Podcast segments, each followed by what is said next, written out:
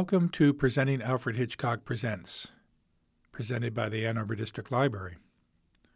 I'm Al Schertzma, and I think we may have finally come upon an episode with no prestigious writer or actor or history lesson that requires a long introduction. We don't even have a connection to a Hitchcock movie. Okay, we have one connection. Maybe two connections. Okay, maybe three or four, but we're not going to go down that rabbit hole. We don't have to say much about the director or the teleplay writer because we've seen them both before, although I would like to add a little tidbit that comes from Jack Seabrook at Barebones Zine about our director, Robert Stevenson. He notes that Stevenson later told interviewer Patrick McGilligan that his television work in the 50s led him to be noticed by Disney, and he went on to direct Disney's best live action films. This is Robert Stevenson's third episode after Don't Come Back Alive and The Long Shot. Our teleplay writer, Robert C. Dennis, has had four previous episodes. Also, Don't Come Back Alive, Our Cook's a Treasure, Guilty Witness, and The Older Sister. Robert Stevenson's next episode is the next episode, and so died Riabouchinska. Robert C. Dennis's next teleplay is episode number 22, Place of Shadows. We also have an actor that we've seen before. Philip Reed, who plays Ralph here, was last in episode 14, A Bullet for Baldwin, as Mr. King. He is in two more episodes of Alfred Hitchcock Presents and one episode of the Alfred Hitchcock Hour. His next is Sylvia, episode 16 of season 3. We don't even have a short story we can compare to the episode, even though the credits list the story as by Terence Maples. To quote Jack Seabrook, as far as I can tell, this was an unpublished story, since no reference work in print or online lists a single published story by Maples, who is something of a mystery man. He has 22 credits in IMDb, all for episodes of various television series from 1953 to 1969. This is his only credit for the Hitchcock series, and none of the other credits include a situation where he wrote a story but did not write the teleplay as well. The only other credit I could find from Maples is for a 1959 radio adaptation of a teleplay he had written for Have Gun Will Travel in 1958. Maples lived from 1915 to 1980, according to the Social Security Death Index, I was not even able to find an obituary online or in reference books. That leaves us with only four actors to look at, and an episode, of course. So, with that, let's get right to Hitch. In fact, let's get right back to the end of the opening credits. Because even as the music still plays, the camera pans over from the opening silhouette to find another Hitchcock silhouette, this one wearing a top hat.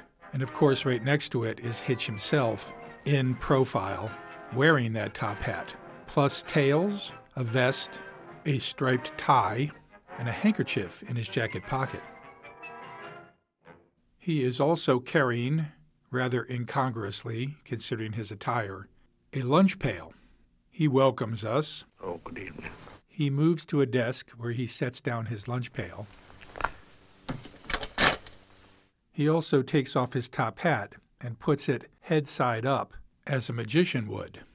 I hope you don't mind, but I have to eat on the job tonight.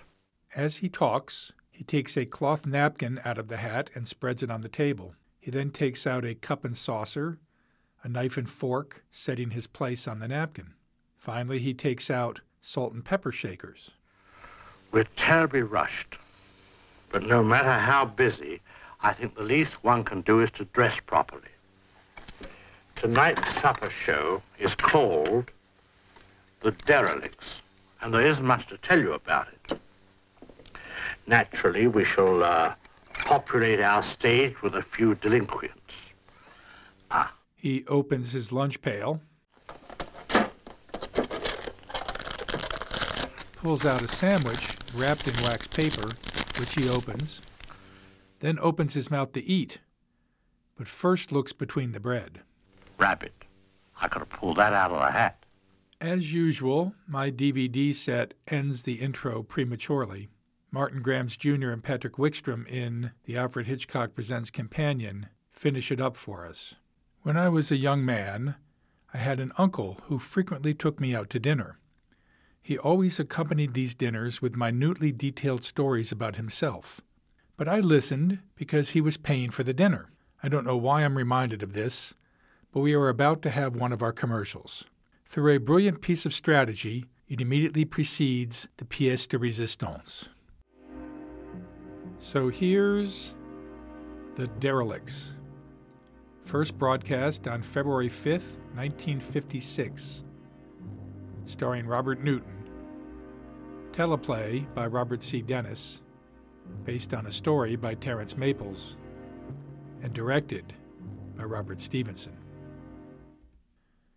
While we're still in the darkness of the fade from Hitchcock to the episode, a doorbell rings. When the lights come up, we're not at the door, we're in another room with our old friend Philip Reed, and he, as I mentioned before, is playing Ralph. Like Hitch, he's all dressed up for dinner, only he has a bow tie to go with his tuxedo. He's looking in a mirror, admiring himself. We're going to see a number of scenes of people admiring themselves in mirrors, but not as often as we're going to hear doors slamming. From off screen, we hear a woman's voice. I'll get it, darling. Thank you. Ralph is still looking in the mirror, putting a handkerchief in his jacket pocket and a carnation in his lapel, but he does wonder who's at the door. The woman tells him it was a delivery boy, and when Ralph steps out into the other room, he finds her putting on a black mink stole. Good heavens, Herta, that must have cost a thousand dollars. Uh, 1765 Seventeen hundred and... Plus tax. State, federal, luxury, and uh, sale. Have you gone out of your mind? I told you before you're spending money faster than I can make it. Well, then make more. Sell more gadgets or raise the price or something. But I'm squeezing every dime out of it now. Well, you certainly seem to have plenty to spend when I met you. Now, all of a sudden, we have to economize. Look, honey, you know you can have anything you need, but you got us stole just a couple of months ago. If you think that I would set foot in the 300 Club in those ratty old foxes... All right, then we won't go. We'll stay home. Call the Gravenhurst and tell them we can't make it. Look, Ralph, I can make it, but if you're going to be such an old grouch, you'd better stay home. Now, look, I... Ralph, I warned you I was expensive. If you can't afford me on your income, do something about it. Oh, honey, don't talk like that. Don't I buy you everything you want? Why, sure, Ralph. You just bought me a black Miss stole. There's a lot going on in that little scene, besides her slurring of the word mink and the decision not to do a retake of it. First of all, we find out that Ralph's wife's name is Herta, and I suspect the emphasis in Ralph's case is on the hurt. Herta is completely uncaring about money. She clearly married Ralph for his money and intends to milk him as much as she can, and she doesn't care if he knows it. Herta is also very high on herself because while she's wearing that mink stole, we have our second mirror scene where she goes over to the mirror to admire herself, and we see Ralph over her shoulder, also in the mirror. What's interesting about this moment is that they are continuing their argument, so Herta never actually looks at herself in the mirror. She looks up at Ralph through the mirror, and Ralph looks at her also through the mirror. Ralph also hugs her a bit, so it's like this giant cameo brooch on the wall, but there's nothing loving about it. Now we learn a couple of important things here. First of all, we learn from Herta's line Sell more gadgets or raise the price or something. that Ralph has some kind of business where he sells some sort of gadget. Clearly, Herta doesn't particularly care what it is. We also learn, as if we needed to be told, Ralph, I warned you I was expensive. If you can't afford me on your income, do something about it. And the look on Ralph's face in a close up after Herta leaves shows how torn he is about it, how much his love for her is tearing him apart. So, just like that, we know exactly what Ralph's problem is, and we know it's going to cost him. Because right then and there, immediately after the door slams, the telephone rings. By the way, I don't know what the 300 Club is to which Herta is going, If you think that I would set foot in the 300 Club in those ratty old... but I suspect it is not this from Wikipedia. The 300 Club is the name given to those who have endured a range of temperature of 300 degrees Fahrenheit within a very short time. The practice originated at Amundsen Scott's South Pole Station in Antarctica, Participants in the 300 Club wait for a day when the temperature drops to minus 100 degrees Fahrenheit for more than a few minutes, generally in the winter. Those taking part first warm up in a sauna heated to 200 degrees Fahrenheit for as long as 10 minutes. Then they run naked in the snow to the geographic South Pole, running around it in the minus 100 degree Fahrenheit weather. After this, they usually warm themselves back in the sauna again, often with the aid of alcoholic beverages. The 300 Club in the episode is probably more like the speakeasy that existed in the 1920s, opened by Texas Guinan. But that closed in 1929. Now, before we get to that telephone call, let's look at Peggy Knudsen, who plays Herta. I don't usually quote the IMDb bio in full, but in this case, how can I resist? A knockout, curvaceous screen siren with a smart, confident air, Peggy Knudsen had the blonde pulchritude and the presence to make it in Hollywood. Somehow, stardom eluded her. The daughter of a Duluth, Minnesota fire chief, she had studied violin as a child and later showed some promise acting in school plays. Her mother consequently moved the family to Chicago, where Peggy got her start on the CBS daytime radio drama The Woman in White. Age 19, she then made her way to Broadway to debut in a small part in My Sister Eileen as replacement for Jo Ann Sayers. Movies eventually beckoned, and in 1945, Peggy was signed by Warner Brothers after being spotted at the stage door canteen. The studio publicity machine promptly heralded her arrival by nicknaming her the Lure. Peggy's first significant role, though small, was the integral part of tough girl Mona Mars in the film noir classic The Big Sleep for which she received good critical notices. Eddie's not that kind. You mean Eddie Mars never kills anybody? No. You really believe that, don't you? Yes, I do. How do you suppose I found out you were here? I don't know. How did you? Well, a little man named Harry Jones told me. A funny little guy, harmless. I liked him. Came to sell me the information because he found out I was working for General Sternwood. How he found out's a long story. Anyway, Canino, your husband's hired man, got to him first while I stood around like a sap. I was in the next room. Now, that little man is dead. But Eddie Mars didn't do that. You're lying. Oh, no, Eddie Mars never kills anybody. He just hires it done. I don't believe You You think he's just a gambler, don't you? Well, I think he's a blackmailer, a hot You car better broker, a stop killer by remote control. He's anything that looks good to him, anything with money pinned to it, anything rotten. He... She was then cast in support of Errol Flynn in Never Say Goodbye and John Garfield in Humoresque. A depression is a depression for us as well as for everybody else. What depression? With two chickens in every pot? It's no joke, Flossie. It's no joke at all. Whoever said it was funny. My, I got a run in my stocking. Will you fix it? It's the last decent pair I've got. Phil, is that you? Yeah, they got new signs in the park now. Instead of saying, please keep off the grass, they say, please don't eat the grass. Any luck? There's nothing, Mom. Not one job between a battery and a palisades. It's like banging your head against a stone wall. Did you eat anything? No, I'm not hungry. What are you doing home so early? You didn't get canned, did you? Maybe I go down and get your job. Oh, you're welcome to it. They got a bright new idea. I got to go back to work tonight. Open evenings for the rest of the summer, three times a week. Customer is always right. Despite these A grade films, her subsequent career turned out to be somewhat desultory. Warner's had a not undeserved reputation for often failing to effectively cast rather than typecast their starlets. With Peggy, they missed the boat altogether. In the absence of suitable vehicles, she was first relegated to playing one dimensional, hard boiled toughs, or the proverbial other woman, then loaned out. With Sol M. Wurtzel's B Unit at 20th Century Fox, and subsequently at Monogram, she fared rather better, finally getting to play leads. However, her films, Roses Are Red, Trouble Preferred, Perilous Waters, and Half Past Midnight, were little seen, low budget affairs.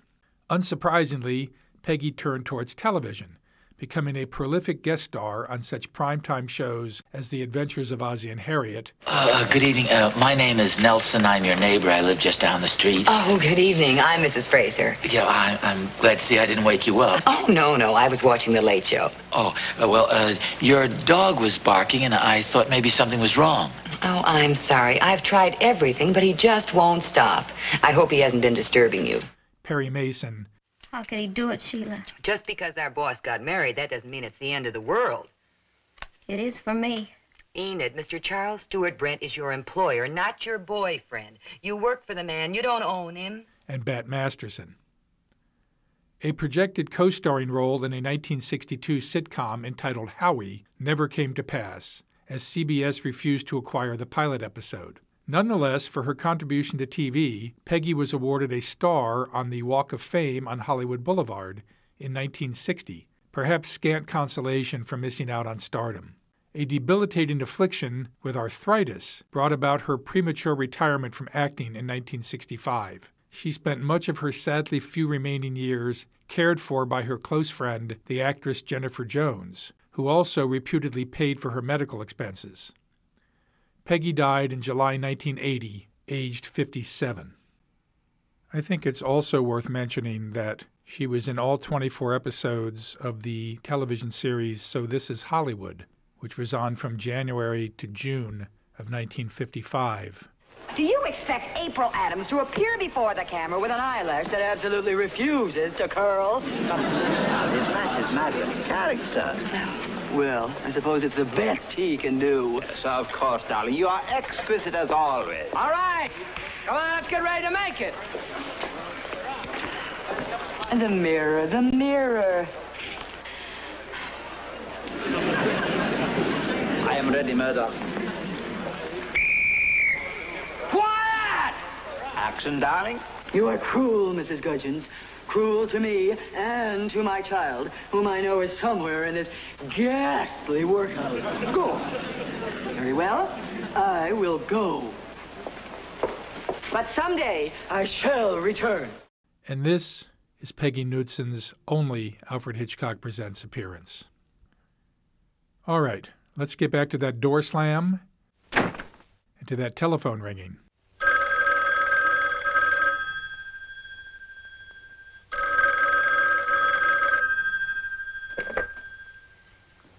Hello? Ralph, Oh, hello, Mr. Sloan. you haven't forgotten what day this is, have you, Ralph, my boy? Just a year since we formed our partnership. Oh, why, of course not, sir. Then we'll meet as we arranged in the same spot. In an hour, say? Oh, why, yes, sir. Oh, and Ralph, don't forget to bring your checkbook. The camera focuses in on Ralph's worried face. Then we get a crossfade to Mr. Sloane's smiling face as he's about to explain what that telephone call was all about. I was a stranger on a park bench, and you, a door-to-door salesman who couldn't open any doors. So they're back on that park bench, and Ralph now wears a coat and a hat and a scarf, a very significant scarf, as he talks to Mr. Sloane. After all, I invented a new kind of dispenser. An excellent gadget, my boy. I see it in all the stores. They tell me it outsells the next leading dispenser three to one. Well, I worked very hard at it this year. I know you have. And look at the results. So Ralph has invented a new kind of dispenser, which outsells other dispensers three to one. But what kind of dispenser are we talking about? And who goes out and buys dispensers? Ultimately, it's just a MacGuffin. It's nothing. It's something that pushes the plot along. Though we have realized that a year ago, Ralph was. A door-to-door salesman who couldn't open any doors. So he hasn't been wealthy very long, which means he hasn't known Herta or been married to Herta for very long, and already she's bleeding him dry. So the two men go for a little walk. Mr. Sloane affectionately takes Ralph's arm, and he explains the reason for the meeting. The IOU you gave me, I brought that along. And he pats his left breast pocket. I owe you $10,000 and 50% of the profits. I'm going to let you buy it back, my boy. I got you started, but you've done a fine job. And now you deserve to be on your own. Perhaps next year, Mr. Sloan. Why not now? Your share of the profits will more than take care of it. Next year. Well, in that case, just give me a check for my share of the profits and we'll talk about it then. Well, Ralph? I- I'm sorry, Mr. Sloan, but you'll just have to wait for your check. I, I don't have the money. I don't understand. Sales have been booming. Yes, but I'm carrying a lot of expense. Business entertainment, meeting the right people, things like that. Is it all business? You sure you're not living too high? I wouldn't be if I had a bigger share of the profits. After all, I invented the dispenser. I do all the work. I'm entitled to more. You didn't talk this way when I lent you the money to get started. I was so lightheaded that day, I'd have given you 90%. I wouldn't have taken it. 50% was fair then, and it's fair now. I may be eccentric in the way I do business, but to me a deal is a deal. Here is your IOU. He pats that breast pocket again. If you won't pay me my share of the profits, then I'll have to turn it over to my lawyer. But I've spent the money, all of it. Then I'm sorry. Now, clearly, Mr. Sloan is a decent guy. And because he is, he makes the mistake of thinking that Ralph is a decent guy, too. His other problem is he doesn't know he's in an Alfred Hitchcock Presents episode. Because if he did, when Ralph asks him, Have you told your lawyer about our agreement? He wouldn't reply, I've told no one. It was a private transaction from the start, and I had hoped it would always be that way. The two men part. Mr. Sloan sadly goes back to his park bench, not realizing that Ralph is sneaking up behind. The music begins, which is perhaps a tip off to us that something is about to happen. Mr. Sloan pulls a cigarette case from his left breast pocket and pulls a cigarette out. He never gets to light it as the camera moves up to show Ralph behind, removing his scarf. Then Ralph strikes. As the cigarette case falls to the ground, we get a close up of it. Then there's a close up of Mr. Sloane's neck with the scarf around it and Ralph's hands tightening. It's actually a pretty grisly moment.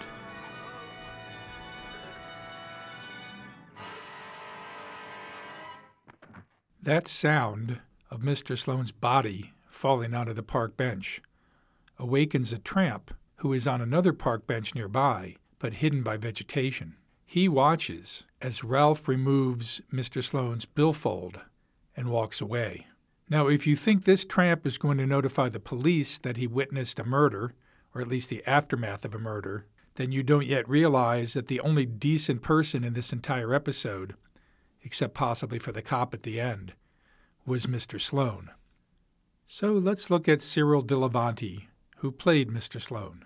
He was born Harry Cyril de Delevanti, and he was the son of a noted Anglo Italian music professor, Edward Prospero Richard de Delevanti. IMDb says most of his movie roles, beginning in 1931, were uncredited bits. He appeared primarily in serials and B horrors, for which dignified English gentlemen were continuously in demand as undertakers, coroners, or townsfolk. So, in that vein, he is in Frankenstein Meets the Wolfman. Lawrence Stewart Talbot, who died at the youthful age of 31. R.I.P. That's it. Give me the chisel. And Son of Dracula. Did he act crazy to you, Dr. Peters? No, can't say that he did. A little irrational, maybe, same as anyone after committing murder. Hmm. As well as the 1943 Phantom of the Opera, The Phantom of 42nd Street, and The Invisible Man's Revenge. He's also in the remake of The Lodger, though he does not have a speaking part. And he's in four episodes of science fiction theater the suspicion episode Lord Arthur Savile's Crime, which was directed by Robert Stevens, with a teleplay by Francis Cockrell, the thriller episode Cousin Tundifer, and episodes of Gunsmoke, Perry Mason, Run for Your Life, Voyage to the Bottom of the Sea, and The Adventures of Superman. Jeepers, Your Majesty, why do you wear the rabbit's feet? For luck, of course. And these are good luck charms, made many thousands of years ago.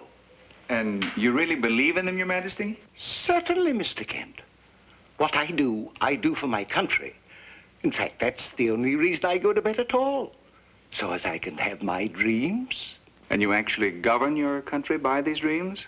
Certainly. He's also Grandpa Petrie in The Dick Van Dyke Show, Mr. Nebbit in Bye Bye Birdie, and Mr. Grubbs in Mary Poppins.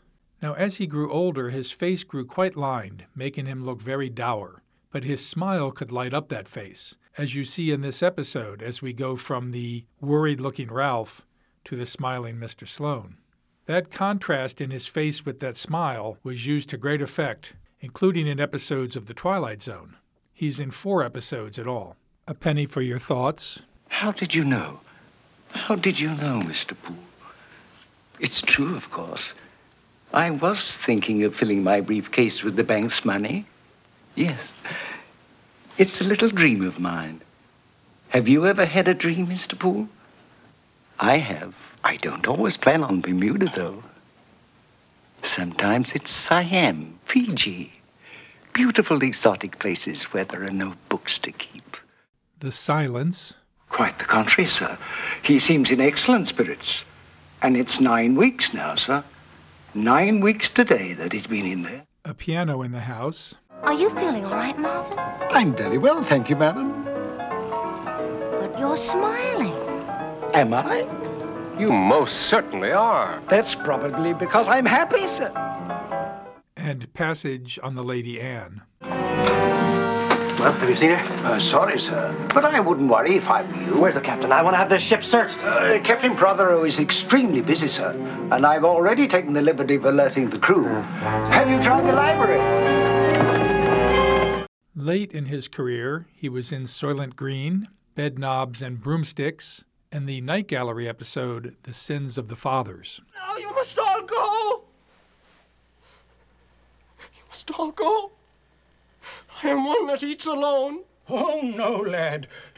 The sin eater eats before the witnesses. Witnesses must be present. Witnesses must witness when the sin passes. But he gained his most acclaim in 1964 for the role of Nano in Night of the Iguana, for which he was nominated for a Best Supporting Actor Golden Globe Award. Hannah, tell the lady that my frailty is temporary. I will soon be able to crawl and then to toddle. And before long, I'll be leaping around here like an old mountain goat. Yes, yes, Grandfather, I explained that. And tell the lady that I know some hotels don't want to take dogs, cats, or monkeys. And some don't even solicit the patronage of infants in their late 90s. But assure her that if she'll forgive my disgraceful longevity and this uh, temporary decrepitude, I will present her with the last signed copy of my first volume of verse, published in. Um, when, Hannah? The day that President William McKinley was assassinated, Nonno. My grandfather is the poet, Jonathan Coffin. He is 97 years young, and he will be 98 years young on the 5th of October. Cyril also worked as a drama coach, engaged by Douglas Fairbanks, amongst others. And he and his wife, Eva Kitty Peel, operated a toy shop in the Los Angeles area in the early 1950s. He's in two more episodes of Alfred Hitchcock Presents, though not for a while. His next one is Specialty of the House, episode 12 of season 5. And Cyril de Delevanti died in 1975 at the age of 86. So, what does the tramp do after witnessing the aftermath of Ralph's murder of Mr. Sloane? Well, of course, he robs the body. And back at a flop house, he goes through his loot a pen, a watch on a chain, a ring, a cigarette lighter, which wasn't lighting when Mr. Sloane tried to use it, and the cigarette case. We get that da da sting music that we've had in previous episodes. As the tramp opens the cigarette case, pulls out a cigarette, but notices a note inside the case. He pulls it out and reads it. I promise to pay Alfred Sloane $10,000 and 50% of all profits. And it's signed by Ralph Cowell. Then a crossfade to Ralph as he enters his apartment. There's a close up of the billfold in his hand as he goes through it all. There's lots of money, there's lots of cards, but there's no IOU, of course. He gets another one of those stunned looks on his face, and we move to Ralph at his office, still looking stunned, as his secretary comes in with the newspaper. The secretary is the only person in this episode who does not get a credit. She looks a little like Patricia Donahue, who is in one Alfred Hitchcock Presents and one Alfred Hitchcock Hour. We'll see her in A Secret Life, episode 33 of season 6, but I can't swear that this is her. As soon as his secretary leaves, there is the sound of yet another door closing. Ralph snaps up the newspaper. And the article he's looking for is right on the front page with the headline Millionaire Alfred Sloan Found Murdered in Park. Ralph reads part of the article to us. The body of Alfred Sloan, wealthy eccentric, was discovered last night in Washington Park. He had been strangled and robbed. The police are proceeding on the theory that Sloan was the victim of a gang of hoodlums. There's actually a little more to the article, which I think is pretty impressive, seeing as it's on screen for only about 10 seconds. It goes on to say identification was delayed several hours because all his personal effects had been stolen. Detective Sergeant James Monroney, in charge of the investigation, said that he died instantly. And then it says continued on page three. Maybe Ralph should have kept reading to see the part about all of his personal effects being stolen. But he didn't. Instead, Ralph gets a big smile on his face and heaves a big sigh. He thinks he's home free. As he leaves his office for the evening, he encounters the tramp, who hails a cab for him and then gets in the cab right along beside him. Who the devil are you? I'm Peter J. Goodfellow. I wonder if I have one of my cards with me. Where did you get that cigarette case? It was bequeathed to me by an elderly gentleman I met in the park. Poor chap, he, he was foully done in only last night. I witnessed the shocking affair myself. Did you see the man who did it? Oh, yes, as clearly as I can see you now. I wonder what I should do about the IOU I found in this case. It was signed by someone named Ralph Cowell. You won't find it there. I had the foresight to remove it. Uh, A Mr. Cowell. Very valuable, that IOU.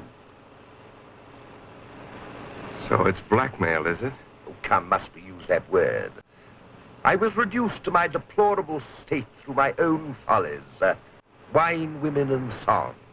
I have no voice, but should the occasion warrant it, uh, I shall sing like a canary. How much do you want?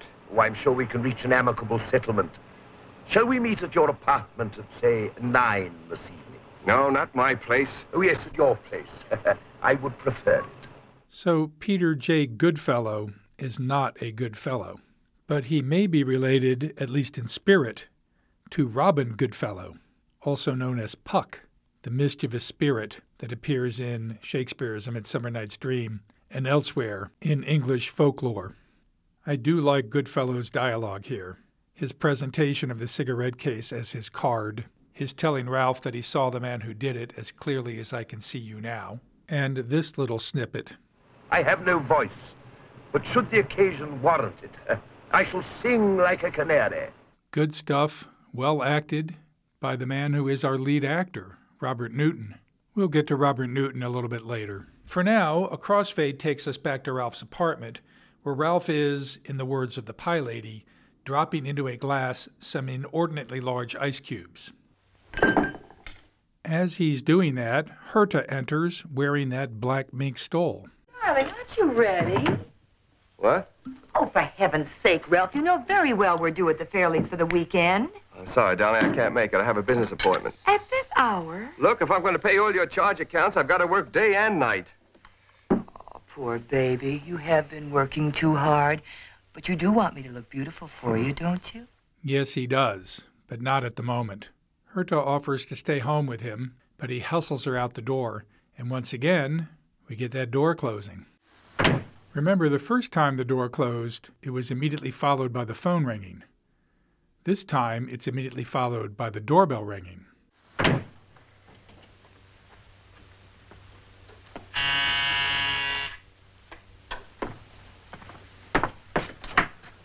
Ah, my dear chap.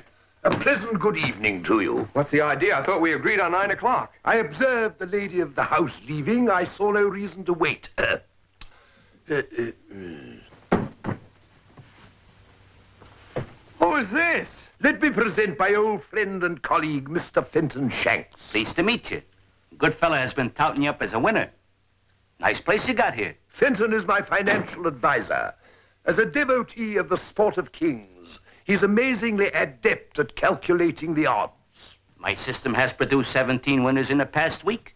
Unfortunately, they've all been paper bets, if you know what I mean. Well, I don't know what he means, so let's look into that. According to bettingsite.org, Paper betting refers to participating in sports gambling without fronting any money. Paper sports betting allows you to make normal wagers, but the big advantage is that you don't have to actually risk anything until you're comfortable doing so. Your process for paper betting can range from actually writing the wagers down in a notebook to using advanced computer programs. Not in this case, obviously. In any case, the key is to simulate sports betting without wagering money. And while we're at it, let's take a look at the man who is playing Fenton Shanks Johnny Silver. He was a very familiar character actor on television in the 50s, 60s, and 70s, not only because of his expressive face and his Damon Runyon esque way of speaking, but because of his height. He was 4 feet 11 and a half inches tall. Now, it could be that the only reason the expression Damon Runyon esque comes to mind is because he was best known for playing Benny Southstreet in the original Broadway production and in the film of Guys and Dolls. Benny South Street. Since when do you yell out the name of a person in the open air, which is full of police? It was a friendly impulse. I lost my head. And of course, you can't be in both the Broadway production and the film of Guys and Dolls without being able to sing. I'm picking Valentine, cause on the morning line, the guy's got him figured at five to nine. But make it efforts half, he wins it by a half, according to this here in the telegraph. For Rivera bite, I hear his foot's all right. Of course, it all depends if it's red last night. I know it's Valentine, the morning works look fine. You know the jockeys brothers are a friend of mine. In fact, Johnny began singing on the local radio station as a young man in Indiana before moving to California with his family when he was 14. There, he sang, performed, and directed at Los Angeles City College, and he served in World War II performing for the troops with Mario Lanza. After the war, he moved to New York to continue his career, where he appeared in musicals, operettas, and even recorded an album of Die Fledermaus. Throughout his career, he directed numerous productions for local professional theaters and he gave voice lessons to people such as Ricardo Montalban and George Kennedy. He performed in the variety act Johnny Silver and His Dolls around the entire U.S., and a role in a Bob Hope Chrysler Theater segment called Free of Charge earned him an Emmy nomination.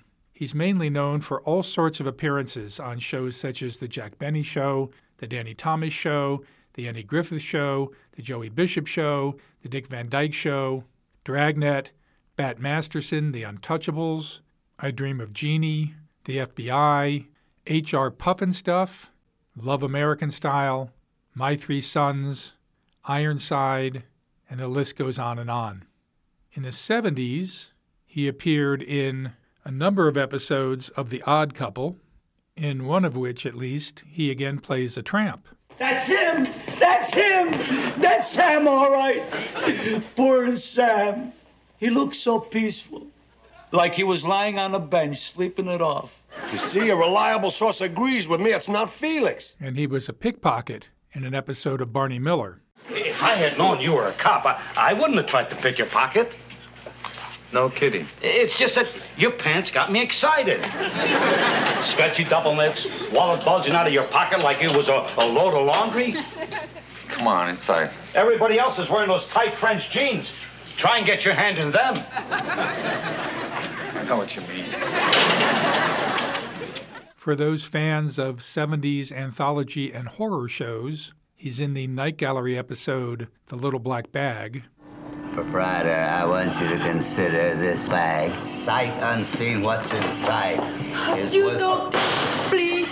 My little girl is very sick.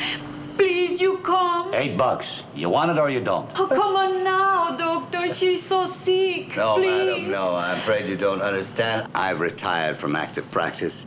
As a matter of fact, I was just uh, leasing my instruments. Temporary thing.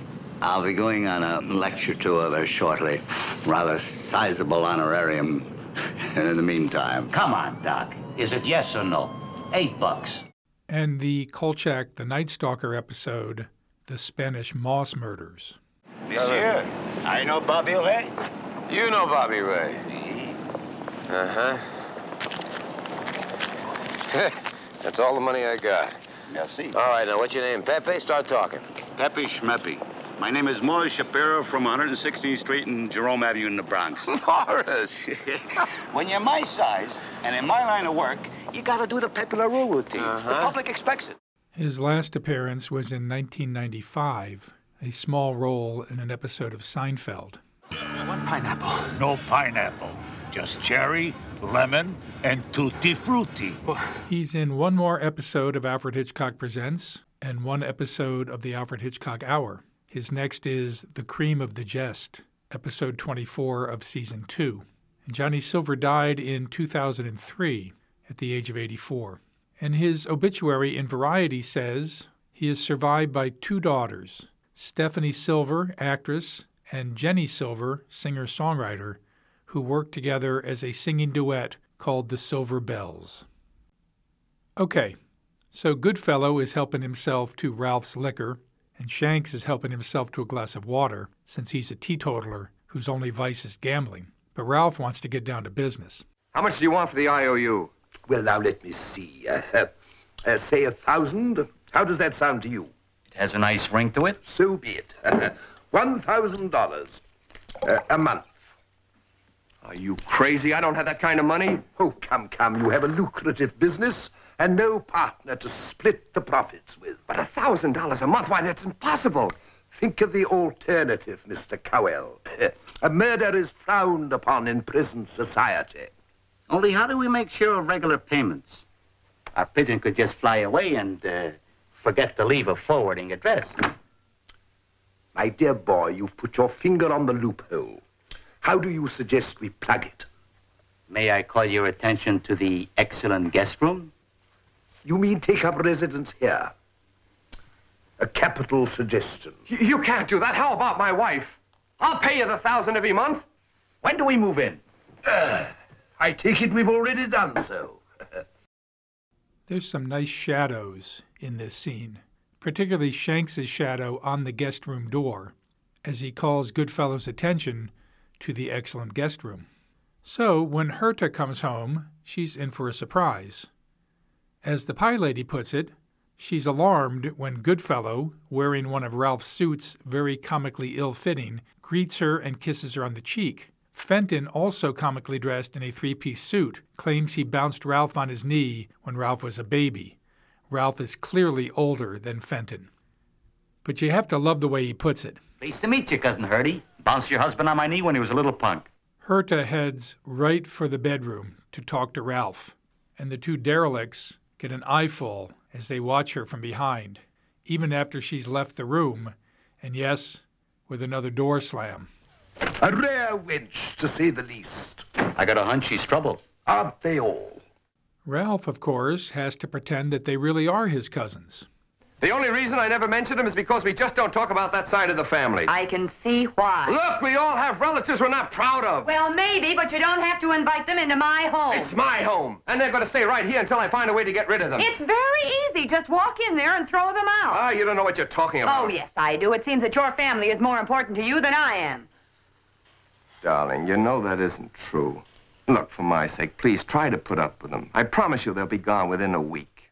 But in the very next scene, Listen, you, you've been freeloading around here for nine days. Why don't you blow? Freeloading? Blow? How uncouth. Yeah, well, I can be a lot more uncouth. I'm fed up right to here with you. Have a noggin of this. It'll calm your nerves. I don't want anything. Oh, come, a jug of wine, a loaf of bread, and thou. May I have this dog? I would rather dance with an ape. and in the scene after that, Oh, Ralphie. Sorry to trouble you, pal, but I find myself temporarily out of funds. What, again? What's wrong with that system? You haven't had a winner for three weeks. Nothing. The nags just ain't been following it. Yeah, well, that's tough. You've had all you're going to get from me. of course, that isn't true, and Shanks flashes the cigarette case at Ralph to remind him of why they're there to begin with. And then, Ralph, Ralph, my furs, they're gone. My mink stole. Everything's stolen. You took them. The skins? Yeah. I had to pawn them yesterday. Or was it the day before? No, that was the day I sold the silverware. But don't worry, Ralphie. Here are the tickets. You can bail them out someday. Why don't you sell the furniture, too? That's all that's left. You've ruined my business, cleaned out my bank account, taken every cent I've got. What more do you want? Don't get excited, Ralphie. I'll just have to pawn something else. That's all. Note the door slam in that scene. It seems like every time the door slams, it's bad news for Ralph. This time, when he opens the door up again, Herta is packing. Ralph is broke, and she's had enough. But she does ask him, What have they got on you? Enough to hang me. Herta, I killed a man. You did what? I must have been out of my mind.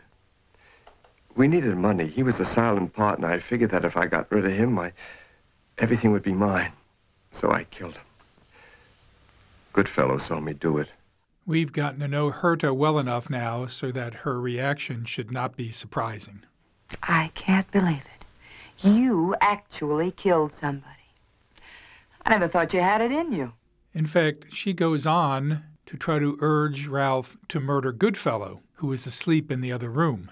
As the pie lady puts it, but as Herta is Lady Macbething it up, Goodfellow comes into the room quoting Macbeth. Methinks I hear a voice cry, Sleep no more! Macbeth doth murder sleep. And that pretty much spells an end to that. But after Ralph leaves, Goodfellow continues to ogle Herta. He's been doing it throughout the episode. And this time he tells her, Well, I'm not entirely without resources, my dear. Does that mean money? The equivalent of 10 G's. which is not entirely true. The 10 G's involves the IOU, and Ralph is now broke, so where are the 10 G's coming from? And while we're on that, where is Ralph going? He left the apartment with another door slam. Poor boy, you know, he really is a bit under the weather. Ah, now I see why. Uh, you're leaving him. But he just came in. This is all one continuous scene. He enters, Shanks tries to tap him for money, Herta yells that her furs are gone, Ralph goes in when she's packing up, he tells her he killed a man, Goodfellow disrupts it all, Ralph leaves. He's been in the apartment about five minutes. Anyway, Ralph's departure allows Herta to suck up to Goodfellow, hoping to get that money. And we see just a glimpse of her in the mirror as she sees her prospect for wealth brightening. You know, I think I'll change my mind and have that drink after all. Splendid. and how about a little dinner later? I have an excellent recipe for a dish named Mulligan. Can we eat it with our fingers? Your friend sold all the silverware. Poor Fenton, he's had a bad run lately. The dish named mulligan refers to mulligan stew. As Wikipedia says, mulligan stew is a type of stew said to have been prepared by American hobos in camps in the early 1900s. Another variation of mulligan stew is community stew, a stew put together by several homeless people by combining whatever food they have or can collect. Community stews are often made at hobo jungles or at events designed to help homeless people. Goodfellow pours Herta a drink. The sour look on her face as she wonders what concoction he's put together is terrific. And then they sit on the couch. You know, I don't really believe you have $10,000. Oh, come, do you doubt me? Oh, no, no, not really. It's that horse player I'm thinking of. Well, it's your husband that worries me. He prowls around my room at night like a common burglar. Oh, well, surely you don't keep it in there. Ralph's bound to find it. Not a chance. He lacks imagination. One can hide an old envelope in a diversity of places. An old envelope.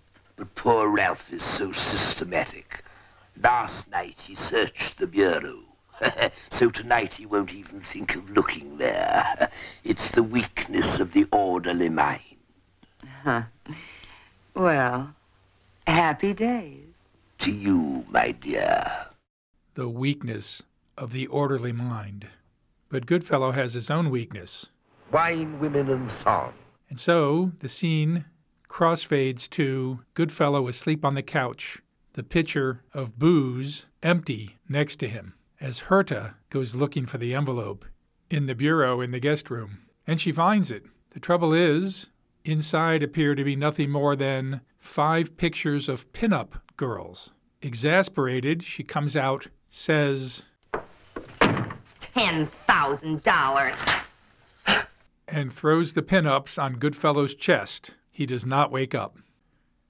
Now notice there's a door slam as Herta leaves the guest room. $10,000.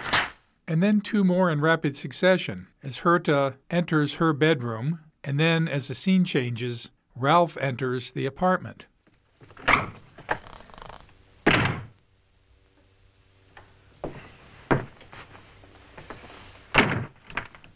Once again, it seems to bode ill for Ralph as he finds a note from Herta attached to the trellis next to the front door, the same group of plants that Herta poked her head through in the opening scene, to say, Why, sure, Ralph.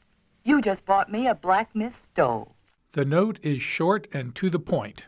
Dear Ralph, goodbye, Herta. But Ralph is about to have a little good news because the IOU is taped to the back of one of the pinup girl photos, and it is now in plain sight, lying on Goodfellow's sleeping chest. Ralph grabs it and puts a match to it before Goodfellow wakes up. What on earth are you doing? What do you think I'm doing? It's the IOU. What? I told you I'd find it sooner or later. Where's Herta? She's gone, but she'll be back. But you won't. Come on, you're leaving right now. All right, there's no need to use violence. Oh, uh, what's going on here? Uh, Fenton, uh, the jig is up. Well, it was great while it lasted. Get out. No hard feelings, old man. One last pawn ticket for your collection. Uh, here, boy. I- I've only one regret that I was demolished by a woman. Fenton, unless you have other plans, uh, I suggest Florida again this year. Uh, delightful weather for riding the rods. And another slam door. This one seems to be bringing good news. As in our very next scene, Herta is back, all smiles, after sharing a kiss with Ralph. Welcome home, darling. Don't ever let me leave again. I know just how to keep you. That's for you, I think. Go on. The last time we heard that doorbell was when Goodfellow first showed up. But this is more like the first time we heard the doorbell, at the very beginning of the episode, with Ralph looking in the mirror as Herta answered the door. After Herta leaves the room, Ralph again looks in the mirror, paralleling the beginning of the episode, this time wiping off lipstick with his handkerchief. Just as at the beginning, we hear Herta off screen saying, Thank you. It sounds pretty darn close to the thank you that we heard at the beginning of the episode, but they're not quite the same. Here they are together. Thank you. Thank you. There's another way in which they're slightly different. In the opening scene, we hear the door close. Thank you. But here, we hear the door open. Thank you. And Herta doesn't close the door. So does that mean that Ralph's troubles are over? It sure seems that way as Herta opens Ralph's gift of yet another fur stole, and they kiss again. But no, the open door only allows our final character to enter unannounced. Cal? Yes, what is it? Your door was opened. Detective Sergeant Monroney. If that name sounds familiar, it's because it was in the body of the newspaper article that Ralph read about Mr. Sloane's murder. But Ralph did not read that part aloud, so you had to read really fast back in 1956 in order to find that name. Detective Sergeant Monroney is played by Robert Falk. He, as a young man, attended the University of Pennsylvania and studied to be an architectural draftsman, something he did as a living in addition to his acting. An article in the Chicago Tribune in the 50s reported he keeps his finger in architecture because he finds it good therapy for the tensions that build up while performing. According to IMDb, he made his Broadway debut at the age of 23 in As Husbands Go. He reprised the role two years later and supplemented his acting work by helping cast road companies of Broadway hits and by working with the press agents of various shows. He became friendly with legendary Broadway director, producer, actor George Abbott while playing Watson Brown in John Brown, a Broadway flop about the abolitionist leader, and began a long period of employment under Abbott in a string of Broadway hits. An encounter with Betty Davis led to Folk's hiring by Warner Brothers, not as an actor, but as a dialogue director. He moved to Hollywood in 1939 and worked in that capacity on a number of films, including The Seahawk and The Maltese Falcon. In 1942, he enlisted in the U.S. Army Air Forces and was assigned to make training films with the 1st Motion Picture Unit in Culver City, California. Discharged in 1946, he worked for Cecil B. DeMille as a dialogue director on Unconquered, and then made his non military film debut in 1948's Roadhouse. He quickly became a familiar face in movies, playing police officers, western sheriffs, thugs, and many other types, often of a none too bright intelligence. He had recurring roles on numerous TV series, including Lassie, Bonanza, The Rifleman, and as Curly Bill Brocious on Tombstone Territory. You can find him in East of Eden. It's gonna work because it's gotta work. It's gotta work because I said so. Well, if it don't work, it ain't that kid's fault. I never saw anybody work so hard in my life. Rebel Without a Cause. Can you tell me why you killed those puppies, Plato? No, sir. The Adventures of Superman. You deliver me Superman stretched out like a fish, and I'll give you everything I got. Ten million. I Love Lucy. Would a policeman be of any help? Oh, good grief, no, don't get a policeman. and Green Acres. Planting crops you're going to lose money on. We're, we're, we're farming to make money. Douglas, we can do without your radical ideas. He had a recurring role as Ed Davis, husband of Myrtle Davis, played by Vivi Janiss, in Father Knows Best. Here he is in a clip from the same episode we referenced with Vivi back in episode 16. Oh, I see. And just when was all of this arranged? Well, I don't know exactly. Um, I was sort of planning to drop out of this thing, but then Myrtle told me you talked Margaret into joining us, so I thought I'd suffer through it for a little while. and here he is as the gatekeeper in the Twilight Zone episode, The Hunt. How old are you, neighbor Simpson? Well, sir, I've been walking the earth for something like 70 years now. Arrived at the gate uh, 1045.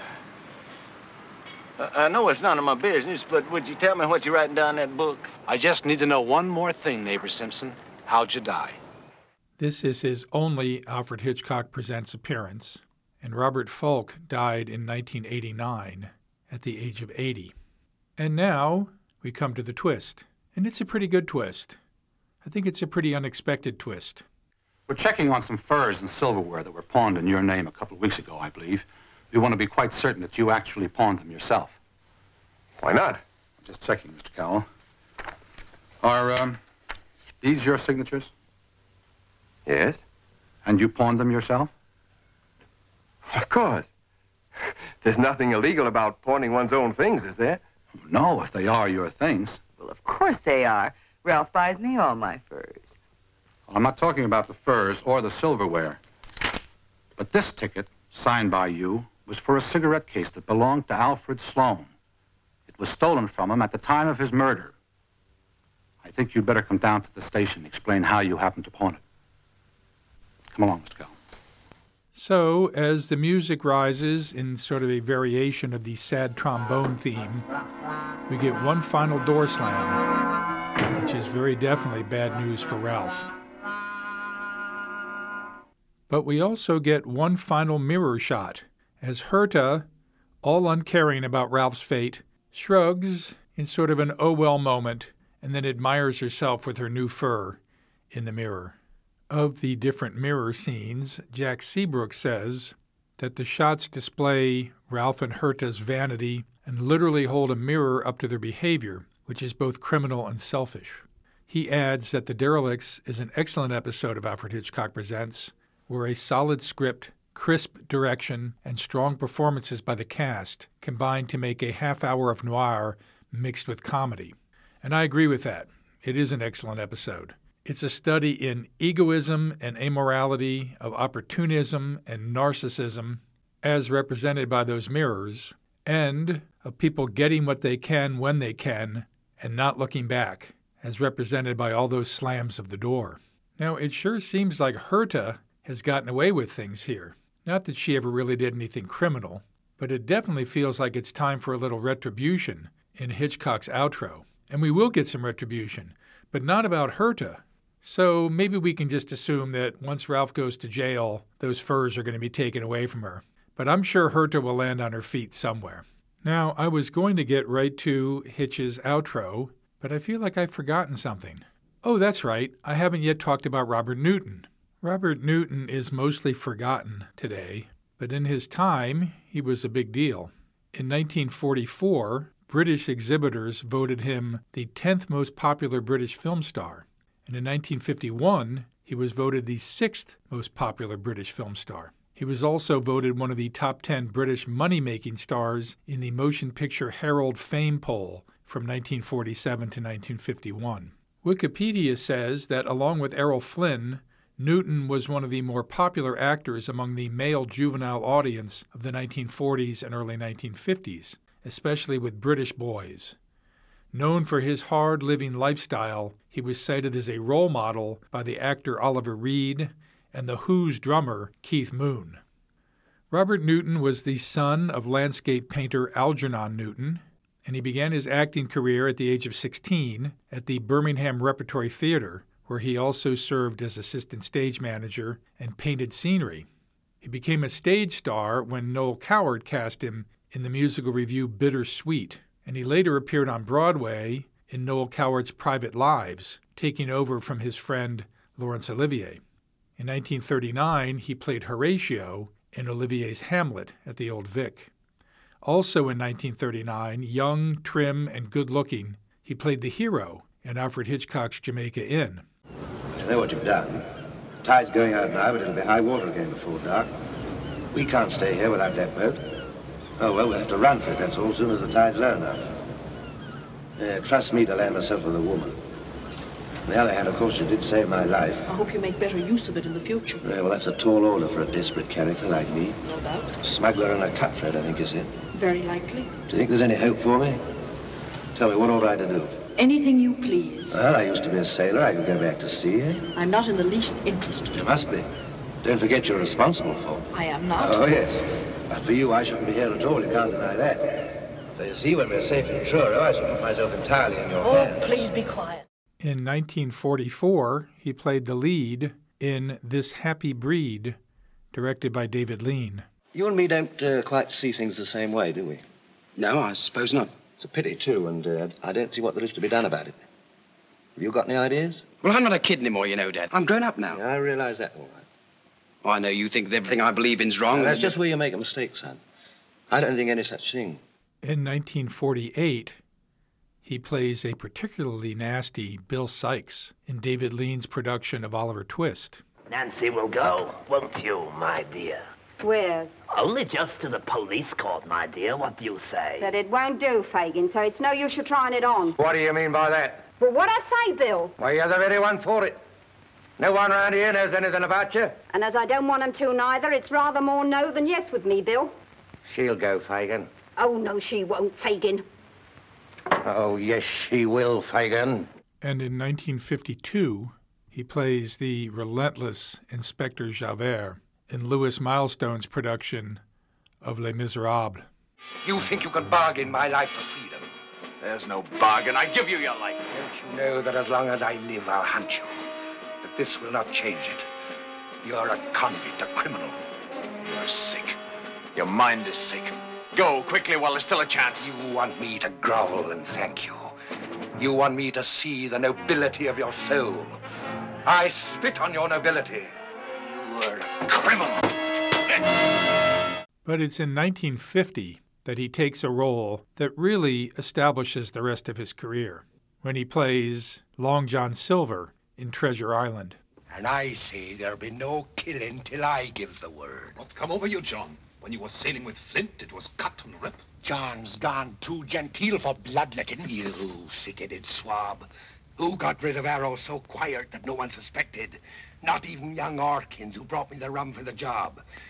And who get he firearms in the same way when the time comes? Wikipedia says, born in Dorset in the West Country of England and growing up in Cornwall near Land's End, Newton's exaggeration of his West Country accent is credited with popularizing the stereotypical pirate voice. Newton has become the patron saint of the annual International Talk Like a Pirate Day.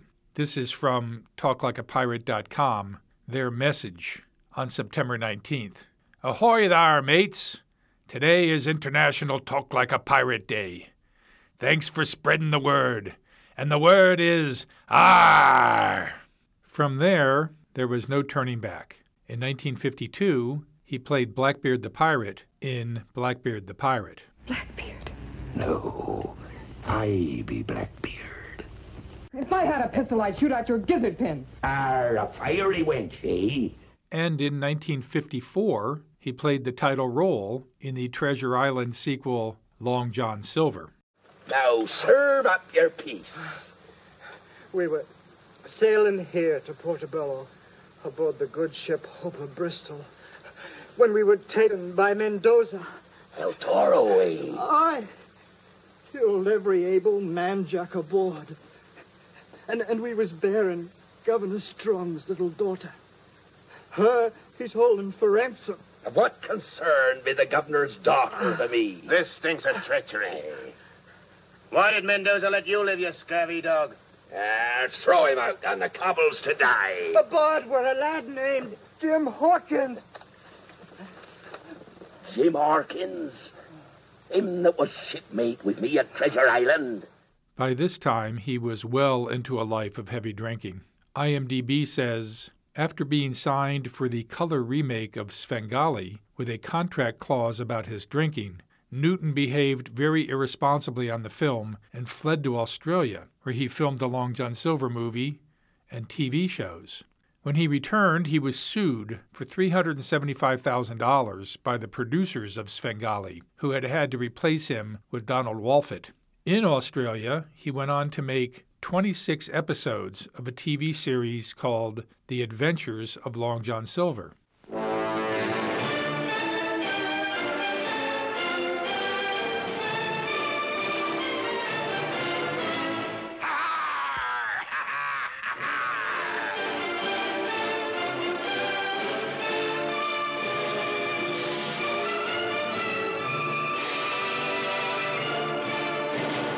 In which Long John Silver becomes sort of a good guy. Oh, it it was a black day for the young'un when he sailed onto my horizon. You're not that bad. Oh, yes, I be. And if the lads turned out bad, why, why, 'tis my fault. And mine, too. Living in a tavern and associating with ruffians. Ah, you're right. this be no fit place for him. While filming in Australia in 1954, Newton was declared bankrupt with unpaid tax in the United Kingdom of £47,000. And before being cast in Around the World in 80 Days as Inspector Fix, it was stipulated in his contract that he remain sober throughout every day of filming. Here, just a minute. Where's the gentleman who owns this passport, this Mr. Phileas Fogg? My master is staying on board. Indeed. Well, he'll have to report in person to the British consulate to establish his identity. Is that necessary? Not necessary, mandatory. He kept his word. However, once the production came to an end, he went on a drinking marathon, and it's believed that this was what killed him. This, his only Alfred Hitchcock Presents episode, aired just 49 days before his death in 1956 at the age of 50. Now, as I mentioned, Robert Newton played the hero in Alfred Hitchcock's Jamaica Inn. That is the closest of the four associations with this episode and Alfred Hitchcock. But as I said, I'm not going to go down that rabbit hole. Oh, who am I kidding? Of course I'm going to go down that rabbit hole. What better time to look at Jamaica Inn? There is a nice little special feature on the Jamaica Inn DVD entitled Shipwrecked in a Studio hosted by our old friend Donald Spoto. And here's how he describes the film. It's a sinister tale of pirates who lure ships to their doom on the rocky, storm tossed coast of southwest England. The characters are wreckers and smugglers, thieves and killers, and the story features acts of murder and torture. There's even a suicide thrown in for good measure. Well, after all, for Hitchcock, these kinds of things are just ordinary everyday events, and besides, nobody's perfect. Now, while Robert Newton is the hero of the film, Jem Traherne, he's not the star. The two stars are Charles Laughton and Maureen O'Hara. So, how did they get together? And how did Hitchcock get involved? Here's Donald Spoto again.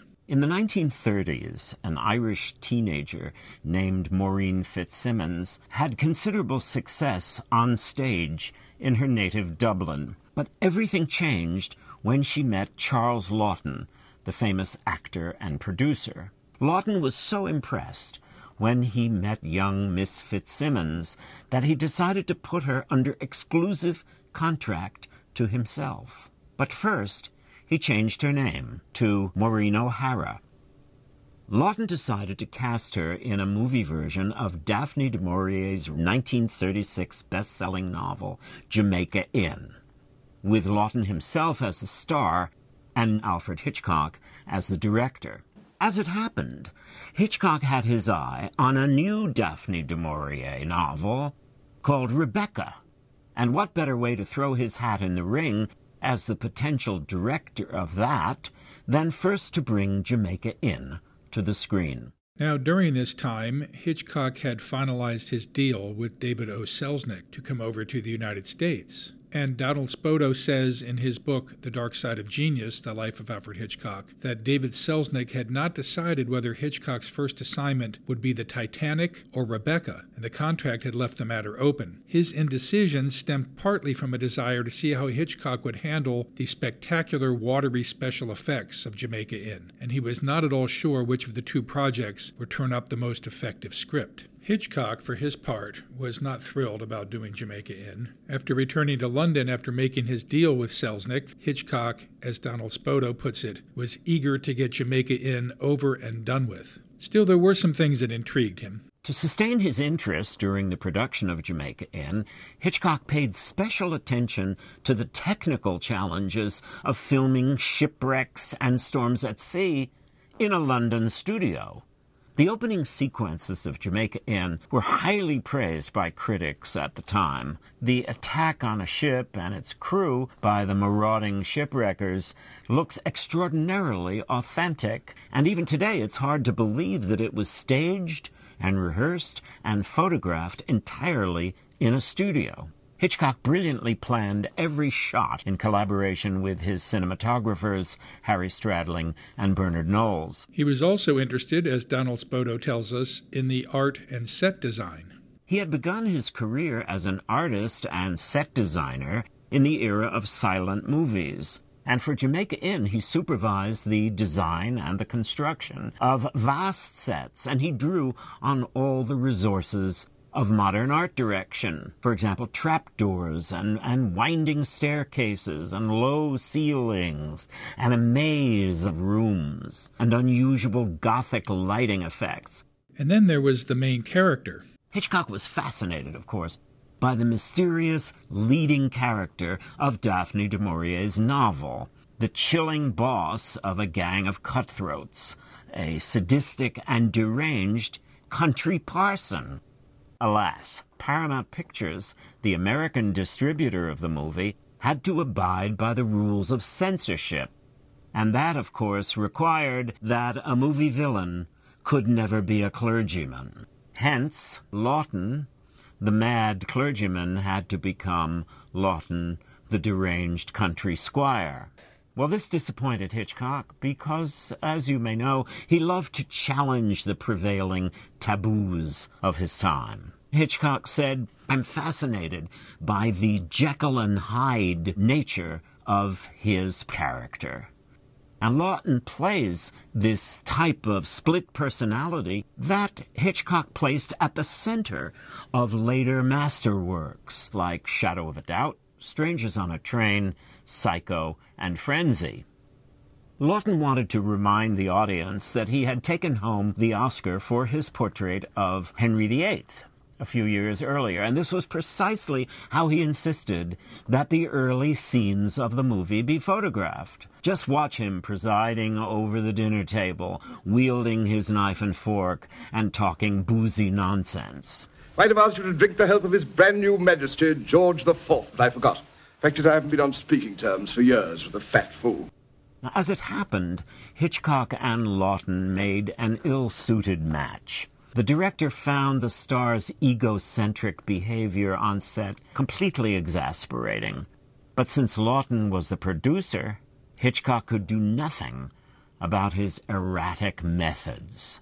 Laughton demanded take after take of even his briefest close ups until he thought each one was perfect. And finally, he turned in a performance that you may think sometimes borders on caricature. But that may not be inappropriate. In fact, it may be just right for a character who's quite out of his mind and who is still all the more disturbing because he's capable of disarming kindness and gentleness alongside his tendency to sadism and murder. Now, aside from Charles Laughton, Maureen O'Hara, and Robert Newton, there is an interesting mix of actors. Here's Donald Spoto again. Just as Hitchcock preferred to work with technicians who knew what he wanted, so he liked to engage actors who came prepared with little bits of business, mannerisms, and gestures that revealed character every bit as much as dialogue. In fact, Alfred Hitchcock tried to gather a kind of stock company. Leslie Banks, the surly, growling leader of the gang in Jamaica Inn, had already acted for Hitchcock as the doting father of the kidnapped girl in the first version of The Man Who Knew Too Much. And Wylie Watson, who is cast here as the pious thug named Salvation, had already achieved movie immortality as Mr. Memory in The 39 Steps. Ah, uh, you can laugh now, but you'll sing a different tune when you're roasting in the consuming fire that's waiting for all of us. And Basil Radford, who provides some comic relief here, had already done the same thing for Hitchcock in Young and Innocent and in The Lady Vanishes. Marie Ault had played the mother of the blonde leading lady in Hitchcock's first talking picture, The Lodger, in 1926. Here, she has a bit part in the beginning of the picture as a very nervous passenger in the coach meeting Maureen O'Hara. The coachman in that sequence was played by Aubrey Mather, another Hitchcock veteran. That place gives me the creeps. That place, Jamaica Inn, has got a bad name. It's not healthy, that's why. There's queer things goes on there. And then there's Emlyn Williams, who was, besides being an actor, a well-known playwright, author of, among others, Night Must Fall, which I believe we referenced in an earlier episode. He assisted in the rewrites of the script, as did Alma Reville, J.B. Priestley, and plenty of other people, resulting in a finished product that Daphne du Maurier did not like at all. The critics didn't like it either. The Film Weekly of London said, The makers of the film seem less at pains to make our hair stand on end than to prove to us that they can fake a shipwreck as well as Hollywood. New York critic Frank S. Nugent said it will not be remembered as a Hitchcock picture, but as a Charles Laughton picture, and critic Howard Barnes called it singularly dull and uninspired. In spite of that, it did quite well at the box office, and it didn't hurt Hitchcock on his way to America to make Rebecca. In fact, Donald Spoto in Spellbound by Beauty quotes Emlyn Williams, who was once asked what he learned from Hitchcock during the filming of Jamaica Inn, and he said, I learned that it was a good time to go to Hollywood. Spoto also quotes Maureen O'Hara on her view of Hitchcock, and she said, Hitchcock had little interest in the film, and he didn't make much of an impression on me. His physical appearance was very much a part of his eccentricity. He was always very neat and tidy in his appearance, but he moved very awkwardly because of his weight. He rarely socialized and usually spoke in a low cockney whisper to keep the set quiet. As usual, when faced with criticism of his films, Hitchcock does not bother to defend it. In Hitchcock Truffaut, he says Jamaica Inn was an absurd thing to undertake. If you examine the basic story, you will see that it's a whodunit. At the end of the 18th century, Mary, a young Irish girl, goes to Cornwall to live with her Aunt Patience, whose husband, Jos, is an innkeeper. All sorts of things happen in that tavern, which shelters scavengers and wreckers, who not only seem to enjoy total immunity, but who are also kept thoroughly informed of the movements of ships in the area. Why? Because at the head of this gang of thugs is a highly respectable man, a justice of the peace no less, who masterminds all of their operations. It was completely absurd because logically the judge should have entered the scene only at the end of the adventure. He should have carefully avoided the place and made sure he was never seen in the tavern. Therefore, it made no sense to cast Charles Laughton in the key role of the justice of the peace. Realizing how incongruous it was, I was truly discouraged, but the contract had been signed. Finally, I made the picture, and although it became a box office hit, I'm still unhappy over it. So there's not much love for Jamaica Inn, even from Hitchcock himself. And that's too bad, because I think it's a terrific little melodrama, It's a great romp of a movie with plenty of action and excitement and good performances, including Charles Laughton's, which I agree with Donald Spoto is way over the top, but maybe just right for that character. I haven't included many clips from the film, but I do want to include this one, reminiscent of the moment in the episode we just watched, in which Mr. Sloan does not realize that it's not a good idea to tell Ralph that he hasn't told anyone about his IOU. In this case, Jem Treherne has revealed to the squire that he is secretly an agent of the crown without realizing that Charles Laughton is the villain he's looking for. My researchers took me to Jamaica Inn. The landlord Merlyn is the ringleader. That wreck last night was carried out by his men. You were actually there? No, thank heaven, I was still on probation. I helped carry the goods up afterwards.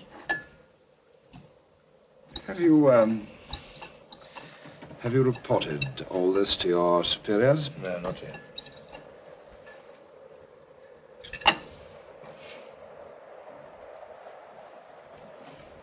I'm after bigger fry than Joss Merlyn. I don't follow you. Um, you uh, said um, he was the ringleader. At Jamaica Inn, yes. But he gets his orders from outside. His information comes from outside. His thinking's done for him outside. By whom? I don't know. Merlyn's own wife doesn't know. The gang don't even know. But that's the man we've got to find.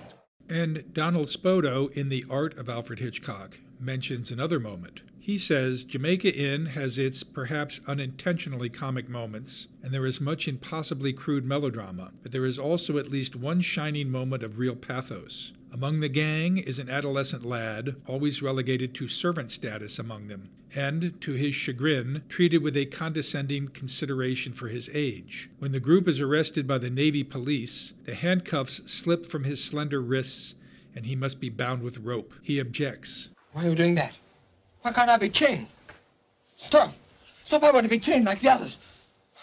Listen to me. I've got a right to be. I'm the same as them. I've done what they've done, haven't I? I want to hang with them. At once, the boy realizes the weight of his words, and his voice breaks. They'll hang me. I don't want to hang. I don't want to die. Not yet. I'm only a boy. I'm only 17. His terror wells up, his tears glisten, and the camera, allowing the privacy of his panic, moves slowly down the row of his older companions, who are touched by the single note of human emotion which has broken out among them. It is a scene of tragic lyricism, and however briefly, raises his motley crew and film to something like truth. I agree with Spoto there, but I don't agree with him when later in The Art of Alfred Hitchcock he compares Hitchcock's costume dramas and determines that Under Capricorn is far more satisfactory than Jamaica Inn. I find Under Capricorn to be slow and talky, and if you must only watch one Hitchcock costume drama in your life, I would recommend that you make it Jamaica Inn. Okay, so, through Robert Newton, Jamaica Inn is one of our connections to this Hitchcock episode. What are the other three, however tenuous? Well, the second one is, as I said, that Cyril Delevanti was featured in the remake of The Lodger, although he has no lines, and the remake was not made by Alfred Hitchcock. Our third link comes from Martin Grams Jr. and Patrik Wikstrom in the Alfred Hitchcock Presents Companion, in which they say the scene where the bums move in and take advantage is similar to the scene in Hitchcock's Blackmail, where the blackmailer comes into the family's home and expects to be treated like a guest. And our fourth link comes from IMDb. They say that Hitchcock thought Louis Jourdan was all wrong as the lower class groom lover in the Paradine case but he was overruled by producer David O. Selznick. Hitchcock wanted Robert Newton for the part. So Hitch has finished his lunch, and he's wiping his mouth as he gives us his outro. As you might expect, before Mr. Goodfellow and Mr. Shanks had reached the street, they had walked into the inviting arms of two luscious young ladies, an occurrence that was especially to Goodfellow's liking. But Since the ladies were policewomen, his enjoyment was at best momentary.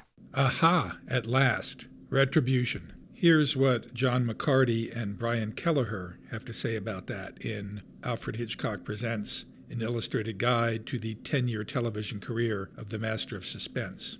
One of the more serious problems posed by the series' emphasis on ironic or twist endings was that episodes would frequently conclude with the criminal seeming to have gotten away with his crime. This was strictly against the policies of the Motion Picture Production Code, which also applied to films made for television, as well as the policies of the network's own Bureau of Standards and Practices.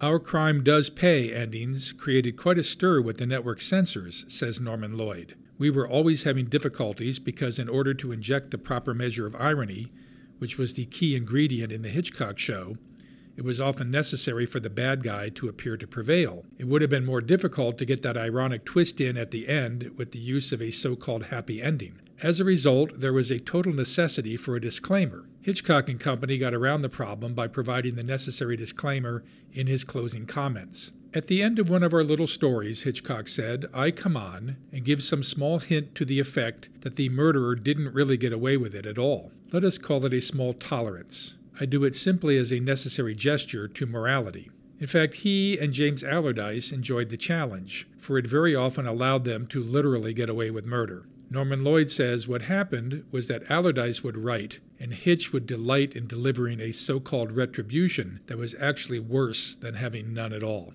And here is Norman Lloyd from the Alfred Hitchcock A Look Back segment from the Alfred Hitchcock Presents Season 1 DVDs, talking about retribution, specifically about the episode Lamb to the Slaughter. Broadcast standards in those days, no one could get away with murder. That's what it came down to. As for Mary Maloney, she would have gone scot free if she hadn't tried to do in her second husband the same way.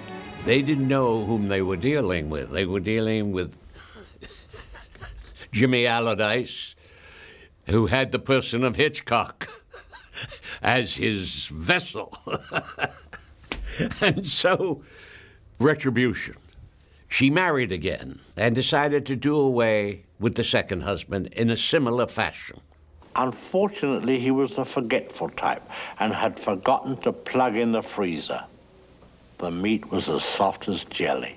Now, if you accept that as retribution, that's retribution. but you see, Hitch never gave up.